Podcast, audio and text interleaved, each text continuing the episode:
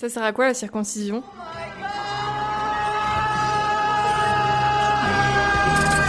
T'es juif ?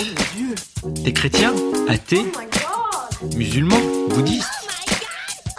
T'as plusieurs dieux ? Un seul ou t'en as pas ? Oh mon Dieu. C'est pas grave.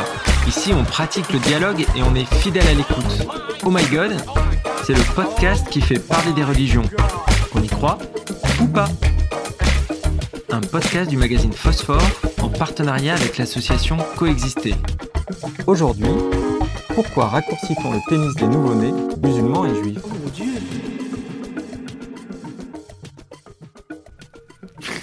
Je t'en prie. Okay. Alors, du coup, pourquoi est-ce qu'on raccourcit le pénis des nouveau-nés musulmans et juifs ? Déjà, je pense qu'il faut préciser quelque chose d'un point de vue purement physiologique. Amin est musulman. Il ne s'agit pas de raccourcir le pénis. En fait, la circoncision, ça consiste à enlever le prépuce, en fait, qui est un morceau de peau qui entoure le gland du pénis. Dans la Genèse, Dieu demande à Abraham de faire alliance avec lui. Le signe de cette alliance sera la circoncision. Abraham va alors se circoncire lui-même, circoncire son premier fils, Ismaël, puis son deuxième fils, Isaac, lorsqu'il aura 8 jours.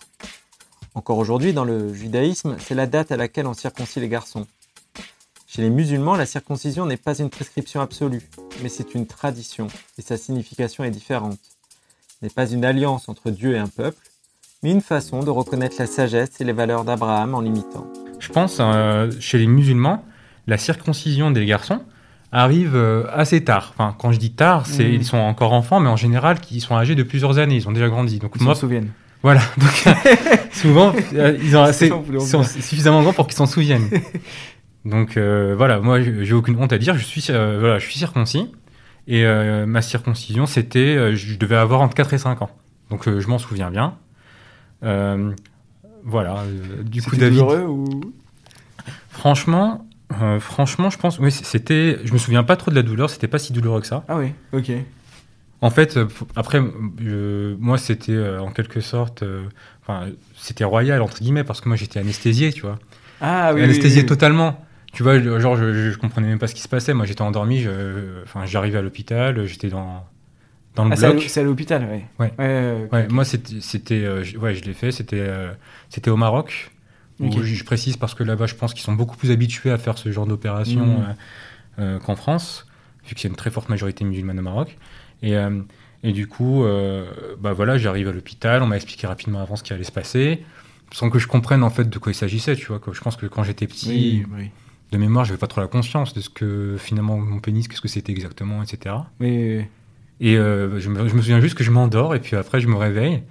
Et je me souviens juste de petites douleurs quand j'allais faire pipi, quoi. Oui. Mais au final, ce qui est c'est assez festif, entre guillemets, aussi, parce que le soir même, y a une petite soirée, il y a la famille qui est là, j'ai des cadeaux, c'est assez festif. En fait, c'est une étape, en quelque sorte, dans l'enfance, quoi. C'est comme ça que moi, en tout cas, j'ai vécu. Je ne sais pas si c'est pareil partout, dans toutes les familles.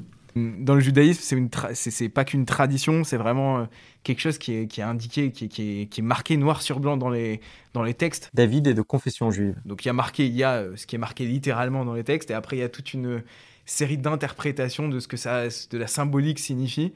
Dans les textes, il me semble que c'est marqué dans la Genèse, je crois. Il y a marqué que c'est pour sceller l'alliance des hommes avec Dieu. C'est vraiment... après, ça se comprend, mais c'est vraiment quand on peut pas aller plus dans la chair, je pense, que couper un bout de zizi. Et c'est ce qui marque vraiment. C'est pour ça qu'on le fait, je crois que c'est au bout de 7-8 jours. Tous les nouveau-nés juifs, au bout de 8 jours, doivent faire... Donc, ça s'appelle pas la circoncision dans le judaïsme, ça s'appelle la brit mila. Donc cette brit mila là, moi je l'ai fait, bon là pour le coup je m'en souviens pas, mais il y a une sorte de rabbin, on appelle ça un moel, c'est quelqu'un qui fait que ça, c'est pas vraiment un rabbin mais il fait des prières, etc. C'est une sorte de médecin mais de la brit mila, quoi.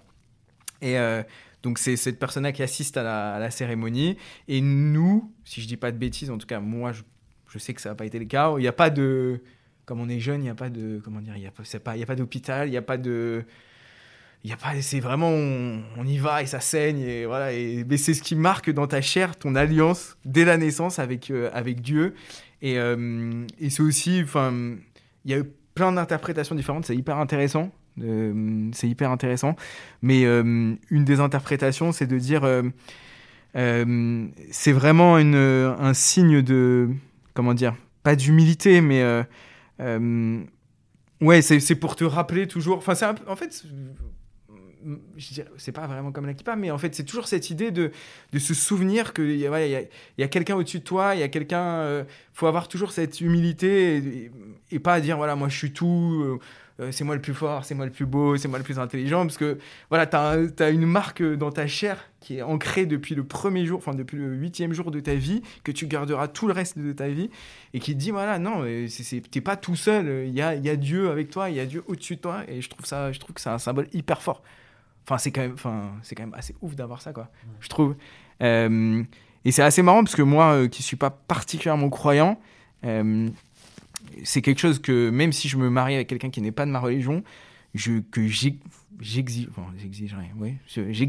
genre je veux que mon enfant il soit circoncis, quoi. C'est pour moi, c'est, je saurais pas comment l'expliquer, mais c'est impossible que mon enfant il soit pas circoncis.